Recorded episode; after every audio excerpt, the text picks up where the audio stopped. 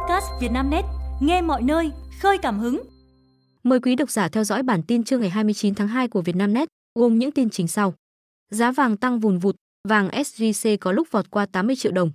Nêu lý do nằm viện, cựu giám đốc CDC Hà Nội xin hoãn phiên tòa. Giao thông ùn tắc qua công trình hầm chui 830 tỷ đồng ở thành phố Hồ Chí Minh. Úc chấm dứt nhượng bộ với du học sinh. Giá vàng hôm nay tăng vùn vụt, vàng SJC có lúc vọt qua 80 triệu đồng. Giá vàng hôm nay trên thế giới tăng trở lại, giá vàng trong nước SJC vụt tăng theo. Đến 9 giờ 50 phút ngày 29 tháng 2, giá vàng 9.999 của SJC tăng tiếp 500.000 đồng mỗi lượng ở cả hai chiều mua bán, lên 78 và 80 triệu đồng lượng. Tuy nhiên, đỉnh cao 80 triệu đồng một lượng bán ra của giá vàng SJC chỉ duy trì được hơn 20 phút, sau đó giảm 300.000 đồng một lượng ở cả hai chiều. Giá kim loại quý này vẫn tăng 400.000 đồng một lượng so với kết phiên hôm qua.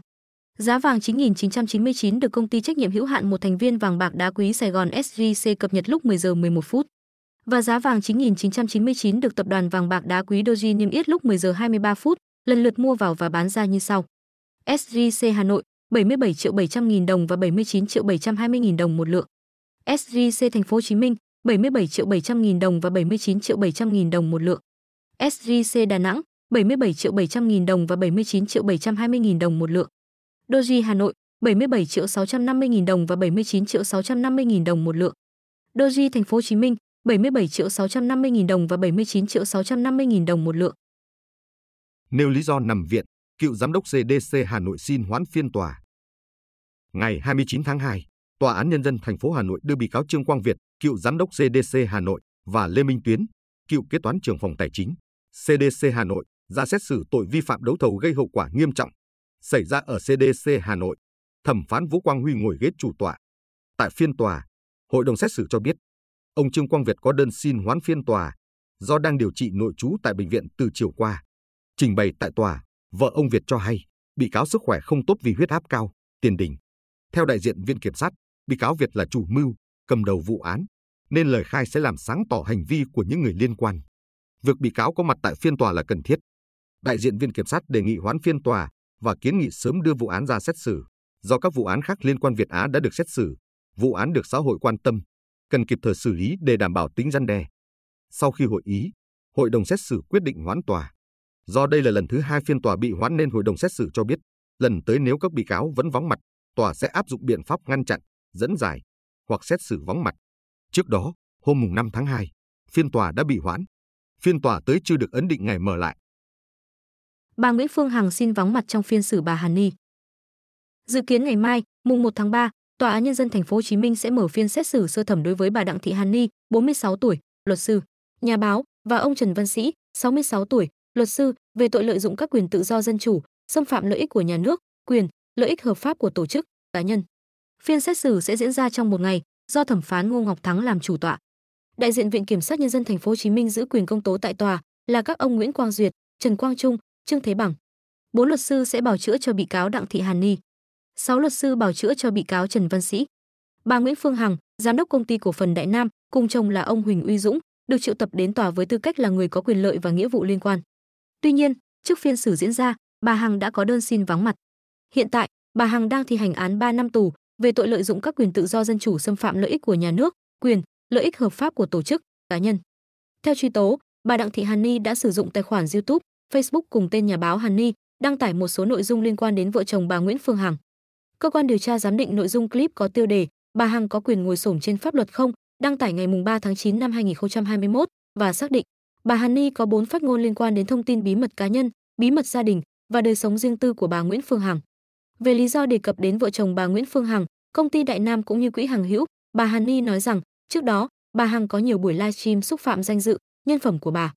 Về những phát ngôn trong các clip, Bà Hàn Ni khai, lấy từ các báo chính thống đã đăng tải, không có xác minh tính đúng sai, cũng như không cần có sự chấp thuận của cơ quan báo chí. Đối với luật sư Trần Văn Sĩ, cơ quan điều tra xác định ông Sĩ đã sử dụng kênh YouTube liệt sĩ Trần Văn Sĩ đăng tải những clip thông tin sai sự thật, xúc phạm danh dự, uy tín, nhân phẩm của vợ chồng bà Nguyễn Phương Hằng, xâm phạm đến lợi ích của công ty cổ phần Đại Nam. Giao thông ùn tắc qua công trình hầm chui 830 tỷ đồng ở thành phố Hồ Chí Minh. Sau khi nút giao Nguyễn Văn Linh, Nguyễn Hữu Thọ được rào chắn, tạm đóng gần một tháng trước để thi công các đốt hầm kín phía dưới, tình trạng ùn tắc giao thông thường xuyên xảy ra xung quanh khu vực này. Hàng ngày, dòng xe máy, ô tô nối đuôi nhau nhích từ hướng đại lộ Nguyễn Văn Linh đoạn qua nút giao với đường Nguyễn Hữu Thọ, quận 7 để vào trung tâm thành phố. Lộ trình bị thay đổi. Một người đi xe máy, một tay ôm trẻ nhỏ, một tay vặn ga và bóc phanh để di chuyển. Khu vực rào chắn dài 505 m, rộng 75 m. Các phương tiện được tổ chức đi vòng qua giao lộ này trong thời gian thi công, muốn vượt qua nút giao phải đi vào đường Nguyễn Văn Linh và quay đầu ở các nút giao gần đó, như giao lộ đường Nguyễn Phan Chánh, Phạm Văn Nghị hay vị trí trước cầu Tư Dinh. Tại đường Nguyễn Hữu Thọ, đoạn qua nút giao với đại lộ Nguyễn Văn Linh, các phương tiện xếp hàng dài, di chuyển chậm hướng từ huyện Nhà Bè vào trung tâm thành phố. Nhiều thời điểm, cầu rạch đến một bị quá tải.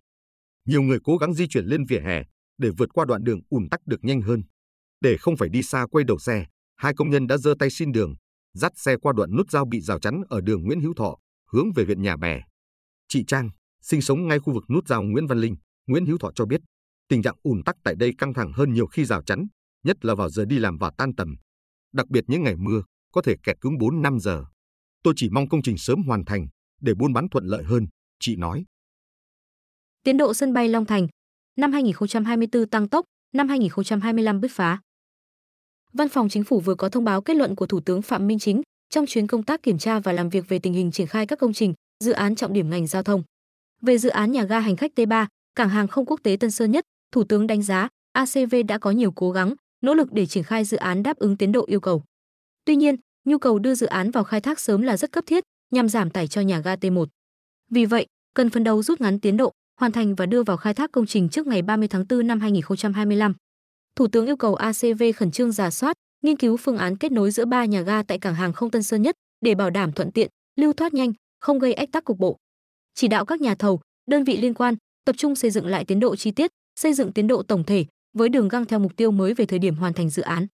Thủ tướng giao Bộ Quốc phòng nghiên cứu phương án di rời trung tâm chỉ huy của Sư đoàn Không quân 370 để chuyển mặt bằng cho hàng không dân dụng, nhằm tạo thuận lợi cho giao thông, cảnh quan khu vực nhà ga T3 và khai thác hiệu quả cảng hàng không quốc tế Tân Sơn Nhất. Về dự án cảng hàng không quốc tế Long Thành giai đoạn 1, đây là dự án quan trọng quốc gia, quá trình triển khai giai đoạn đầu rất chậm do nhiều nguyên nhân, trong đó có nguyên nhân chủ quan của chủ đầu tư. Đến nay có nhiều chuyển biến rất tích cực, sau 2 năm đã triển khai được khối lượng lớn công việc, trong đó đặc biệt đã lựa chọn được nhà thầu quốc tế đối với gói thầu lớn, quan trọng nhất của dự án. Về tiến độ, Thủ tướng yêu cầu quán triệt đến các đơn vị liên quan, nhà thầu, tư vấn, giám sát, đến từng cán bộ, kỹ sư, công nhân, người lao động, xác định rõ năm 2024 là năm tăng tốc, năm 2025 là năm bứt phá, để 6 tháng đầu năm 2026 tập trung hoàn thiện, bàn giao đưa vào khai thác. Về các dự án đầu tư xây dựng đường bộ cao tốc, trong đó với dự án đường vành đai 3 thành phố Hồ Chí Minh, Thủ tướng giao Phó Thủ tướng Trần Hồng Hà chỉ đạo, chủ trì cuộc họp các bộ và địa phương An Giang, Long An, Vĩnh Long, Đồng Tháp, Tây Ninh, Tiền Giang, Bến Tre, Trà Vinh để có phương án điều phối, giải quyết dứt điểm cắt đắp nền đường cho dự án. Bộ Giao thông Vận tải và các địa phương, tỉnh Bình Dương, Đồng Nai phối hợp chặt chẽ với Ủy ban nhân dân thành phố Hồ Chí Minh trong quá trình triển khai đầu tư tuyến đường vành đai 3 thành phố Hồ Chí Minh, bảo đảm tiến độ hoàn thành các dự án thành phần. Về các dự án giao thông kết nối với thành phố Hồ Chí Minh, Đồng Nai, Bộ Kế hoạch và Đầu tư khẩn trương thực hiện công tác thẩm định dự án đường cao tốc thành phố Hồ Chí Minh, Mộc Bài. Về phát triển cảng biển, hàng hải, với bến cảng trung chuyển quốc tế Cần Giờ, Bộ Giao thông Vận tải khẩn trương xem xét quyết định theo thẩm quyền hoặc báo cáo cấp có thẩm quyền xem xét quyết định kiến nghị của Cục Hàng hải Việt Nam và Tổng công ty Tân Cảng Sài Gòn. Cảnh sát giao thông nhặt được sấp tiền, trao trả cho người đánh rơi. Sáng nay, 29 tháng 2, đội cảnh sát giao thông công an thành phố Thủ Dầu Một, tỉnh Bình Dương cho biết, tổ tuần tra của đơn vị đã trao trả lại sấp tiền nhặt được trong quá trình làm nhiệm vụ. Trước đó, vào sáng ngày 27 tháng 2, trong lúc tuần tra trên tuyến đường Phú Lợi, phường Phú Lợi, thành phố Thủ Dầu Một, tổ tuần tra của đội cảnh sát giao thông công an thành phố Thủ Dầu Một phát hiện một sấp tiền rơi trên đường với nhiều mệnh giá khác nhau. Tổ đã thông báo cho chỉ huy đơn vị và thông tin rộng rãi để người dân biết. Đến sáng nay 29 tháng 2, ông Nguyễn Thanh Hòa, sinh năm 1971, ngụ xã An Sơn, thành phố Thuận An, tỉnh Bình Dương, đã liên hệ với thành viên tổ tuần tra để xác nhận số tiền mình làm rơi. Ông Hòa cho biết, vào ngày 27 tháng 2, ông cầm sấp tiền gần 12 triệu đi chợ đầu mối hàng bông, phường Phú Hòa, thành phố Thủ Dầu Một để mua rau về cho cửa hàng. Sau khi đánh rơi tiền, ông không dám nói với gia đình. May mắn là ông đã đọc được thông tin cảnh sát giao thông nên liên hệ nhận lại. Vẫn tiếp tục đóng cửa, ngân hàng SCB còn bao nhiêu điểm giao dịch? Ngân hàng Thương mại Cổ phần Sài Gòn SCB tiếp tục thông báo chấm dứt hoạt động của phòng giao dịch Nam Kỳ khởi nghĩa, chi nhánh Bến Thành, thành phố Hồ Chí Minh sau khi đã đóng cửa loạt phòng giao dịch hồi đầu năm. Theo đó, phòng giao dịch Nam Kỳ khởi nghĩa, chi nhánh Bến Thành tại địa chỉ số 225 bit đường Nam Kỳ khởi nghĩa, phường Võ Thị 6, quận 3, thành phố Hồ Chí Minh đã chấm dứt hoạt động giải thể từ ngày 23 tháng 2. SCB khẳng định mọi quyền lợi và giao dịch của khách hàng đều được đảm bảo thực hiện đầy đủ tại các điểm giao dịch của SCB. SCB có vốn điều lệ 20.000 tỷ đồng và đang bị ngân hàng nhà nước kiểm soát đặc biệt do hoạt động yếu kém. Sau khi hợp nhất từ ba ngân hàng SCB, Ficombank, Tín nghĩa Bank, SCB từng có thời điểm sở hữu tới 239 điểm giao dịch trên cả nước. Trước thời điểm bị kiểm soát đặc biệt, tháng 10 năm 2022, SCB có một hội sở chính, 50 chi nhánh và 184 phòng giao dịch. Tuy nhiên, sau khi vụ án Vạn Thịnh Phát bị khởi tố, SCB bị đặt dưới sự kiểm soát đặc biệt và ngân hàng liên tục đóng cửa, dừng hoạt động các điểm giao dịch. Đến nay, nhà băng này chỉ còn 89 điểm giao dịch trên cả nước. Úc giảm 2 năm làm việc, chấm dứt nhượng bộ với du học sinh. Mới đây, chính phủ Australia đã đưa ra một loạt thay đổi đối với thị thực sinh viên quốc tế nhằm hạn chế các đơn xin thị thực không chân chính, đảm bảo sinh viên và sinh viên tốt nghiệp làm việc phù hợp với trình độ kỹ năng của họ. Trong số các biện pháp này, có quyết định cắt giảm thị thực làm việc sau tốt nghiệp cho sinh viên quốc tế xuống 2 năm, chỉ vài tháng sau khi nước này công bố gia hạn quyền làm việc sau tốt nghiệp. Được biết, theo thông báo trước đó, kể từ ngày 1 tháng 7 năm 2023, sinh viên quốc tế tốt nghiệp trong một số lĩnh vực Australia thiếu lao động đã được cấp thêm 2 năm thị thực sau khi kết thúc chương trình học tại nước này. Việc gia hạn này có nghĩa sinh viên đại học theo các chương trình chọn lọc sẽ có thể ở lại và làm việc trong 4 năm, thay vì 2 năm. Sinh viên thạc sĩ có thể ở lại 5 năm, thay vì 3 năm. Bộ trưởng Giáo dục Jason Clare khi đó lý giải, chính sách nhằm hỗ trợ các doanh nghiệp vốn đang rất thiếu lực lượng lao động sau đại dịch COVID-19. Những ngành nghề được ưu tiên, chủ yếu thuộc lĩnh vực y tế, giảng dạy, kỹ thuật và nông nghiệp, với hơn 3.000 khóa học đủ điều kiện. Tuy nhiên, do những thay đổi trong bối cảnh kinh tế của đất nước và những cân nhắc về chính sách được nêu trong chiến lược di cư, thời gian gia hạn này sẽ không còn áp dụng kể từ giữa năm 2024. Hiện tại, thời gian đã quay trở lại thời hạn ban đầu là 2 năm với cử nhân và 3 năm. Với thạc sĩ, theo thông báo trên website của Bộ Giáo dục Australia vào ngày 23 tháng 2 năm 2024. Khách quốc tế đến Việt Nam hồi phục sấp xỉ trước dịch COVID-19. Báo cáo của Tổng cục Thống kê cho thấy, nhờ hiệu quả từ các chính sách thị thực thuận lợi, các chương trình kích cầu du lịch cũng như sự nỗ lực của ngành du lịch, các địa phương và doanh nghiệp, số lượng khách quốc tế đến Việt Nam trong tháng 2 đạt hơn 1,53 triệu lượt người, tăng 1,3% so với tháng trước và tăng 64,1% so với cùng kỳ năm trước. Tính chung 2 tháng đầu năm 2024, khách quốc tế đến nước ta đạt hơn 3 triệu lượt người, tăng 68,7% so với cùng kỳ năm trước và bằng 98,5% so với cùng kỳ năm 2019, năm chưa xảy ra dịch COVID-19, với gần 3,09 triệu lượt khách. Trong tổng số hơn 3 triệu lượt khách quốc tế đến Việt Nam 2 tháng đầu năm, tăng trưởng mạnh mẽ và ấn tượng nhất là khách Trung Quốc, khi trong tháng 2 đón được gần 300.000 lượt khách. Tổng cộng 2 tháng đầu năm nay, có gần 548.000 lượt khách Trung Quốc đến Việt Nam, tăng 758% so với cùng kỳ năm ngoái. Sở dĩ con số tăng cao là đến tháng 3 năm 2023, nước này mới mở lại các đoàn du lịch sang Việt Nam. Dữ liệu tìm kiếm của nền tảng trực tuyến Agoda cho thấy, Việt Nam đang là điểm du lịch ưa thích của du khách Trung Quốc đầu năm 2024. Lượng tìm kiếm từ Trung Quốc đến Việt Nam trong dịp Tết Nguyên đán vừa qua gần như quay lại mức trước đại dịch. Ronaldo bị trừng phạt vì cử chỉ tục tĩu. Ở trận đấu tại vòng 21 Saudi Pro League, diễn ra hôm 26 tháng 2, Ronaldo góp công vào chiến thắng 3-2 của Anas trước Al Sabat với bàn mở tỷ số từ chấm 11 mét. Tuy nhiên, tâm điểm nằm ở hành vi của anh sau đó, với cử chỉ tục tĩu hướng về phía các cổ động viên chủ nhà, những người cố tình chọc tức ngôi sao người bồ bằng cách hô vang tên Messi. Trước sự phản ứng mạnh mẽ của dư luận, Ủy ban kỷ luật và đạo đức của Liên đoàn bóng đá Ả Rập Xê Út đã vào cuộc và đưa ra mức phạt treo giò một trận, kèm yêu cầu nộp tiền phạt 10.000 rial Saudi, 2.666 đô la Mỹ cho liên đoàn và 20.000 rial, 5.332 đô la Mỹ cho Al Sabat để trang trải chi phí nộp đơn khiếu nại. Mức phạt này được coi là khá nương tay với Ronaldo và Anas. Với việc bị treo giò một trận, cựu tiền đạo MU sẽ vắng mặt ở trận Anas tiếp đội cuối bảng Al Harem lúc 0 giờ đêm nay, ngày 1 tháng 3, vòng 22 giải Saudi Pro League. EU muốn chấm dứt hoàn toàn việc vận chuyển khí đốt của Nga qua Ukraine. Liên minh châu Âu EU đang nỗ lực từ bỏ hoàn toàn các nguồn cung khí đốt của Nga cho khối thông qua Ukraine khi hợp đồng vận chuyển nhiên liệu EU Moscow sẽ hết hạn vào cuối năm nay. Đài RT dẫn lời Tim McPhee, phát ngôn viên của Ủy ban châu Âu cho biết, tổng khối lượng khí đốt vận chuyển từ Nga đến các quốc gia EU như Áo, Slovakia, Cộng hòa Séc và Italia hiện lên tới khoảng 15 tỷ mét khối mỗi năm. Ủy ban châu Âu đang hợp tác chặt chẽ với các quốc gia này để đảm bảo họ có nguồn cung khí đốt cần thiết.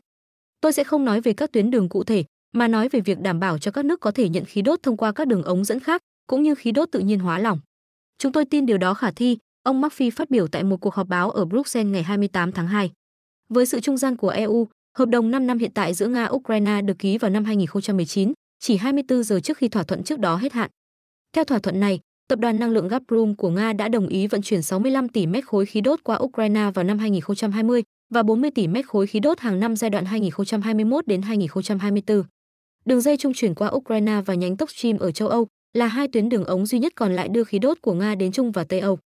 Tuy nhiên, Ủy viên phụ trách năng lượng châu Âu Kadri Simpson cho biết tại một cuộc họp Ủy ban Nghị viện EU hồi đầu tháng này rằng liên minh không có ý định gia hạn hợp đồng vận chuyển khí đốt hiện tại với Nga qua Ukraine.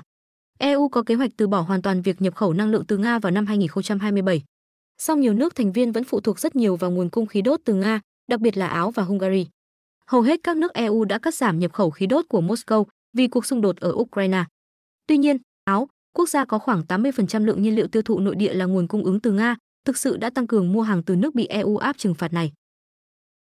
Quý độc giả vừa nghe bản tin podcast thời sự tổng hợp trưa ngày 29 tháng 2 của Vietnamnet, được thể hiện qua giọng đọc AI của VB. Bản tin được phát sóng hàng ngày lúc 12 giờ. Mời quý vị và các bạn chú ý theo dõi.